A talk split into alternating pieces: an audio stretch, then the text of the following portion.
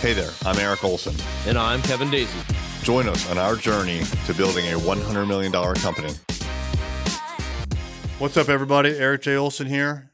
In the last episode that I recorded for you, which is the last one that you heard from me, I was talking about how when you send an invoice to a client, you are effectively extending them credit. And I was asking if you get a credit application on them, if you check their credit. My guess is the answer is no. It's very rare to do that. Some utilities do that, but for the most part, the answer is no. And so you're at risk. We realized that we were at risk. And one of the things that I always like to do is minimize my risk whenever practical. In this particular situation, I don't want to do work for a client and then they don't pay the bill. And so the normal scenario is you do the work, you send an invoice, you wait, you get paid. But of course, there's the outliers where you get screwed and they don't pay you. But normally in a service based business, that's how it's done. The work is done first, the payment comes last. That's just not a very good workflow for a lot of reasons. One, you're at risk. I've already talked about that. You may get screwed. Two, cash flow wise, you have to come up with the cash flow in order to fund the operations that you're doing for their benefit.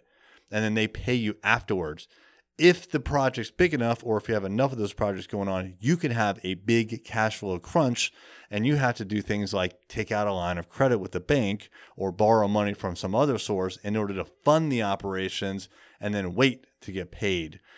But no matter what, generally speaking, it's best if you get paid before you do the work, not after. And so we have a, a goal of net zero what that means is when you give someone an invoice, you give them net terms. It's usually something like net 30, which means they have 30 days to pay that invoice. I want to get it down to net zero, which means that the day that we click send on the invoice, we collect the money. In reality, it won't be us sending an invoice, it'll be now us sending a sales receipt.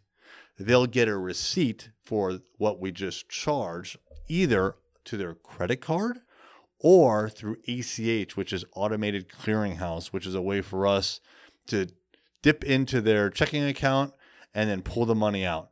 Now, we can't do that unless they give us permission, but ACH is a way that we can get the money automatically and we don't have to incur things like credit card fees. It's actually very quick to get the money as well. Maybe it takes a day or two for the money to end up at our account.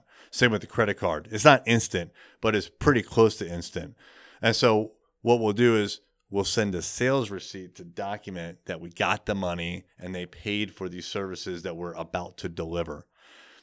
What we started to do was um, when we decided we wanted to get to net zero, is we kind of tiptoed into this.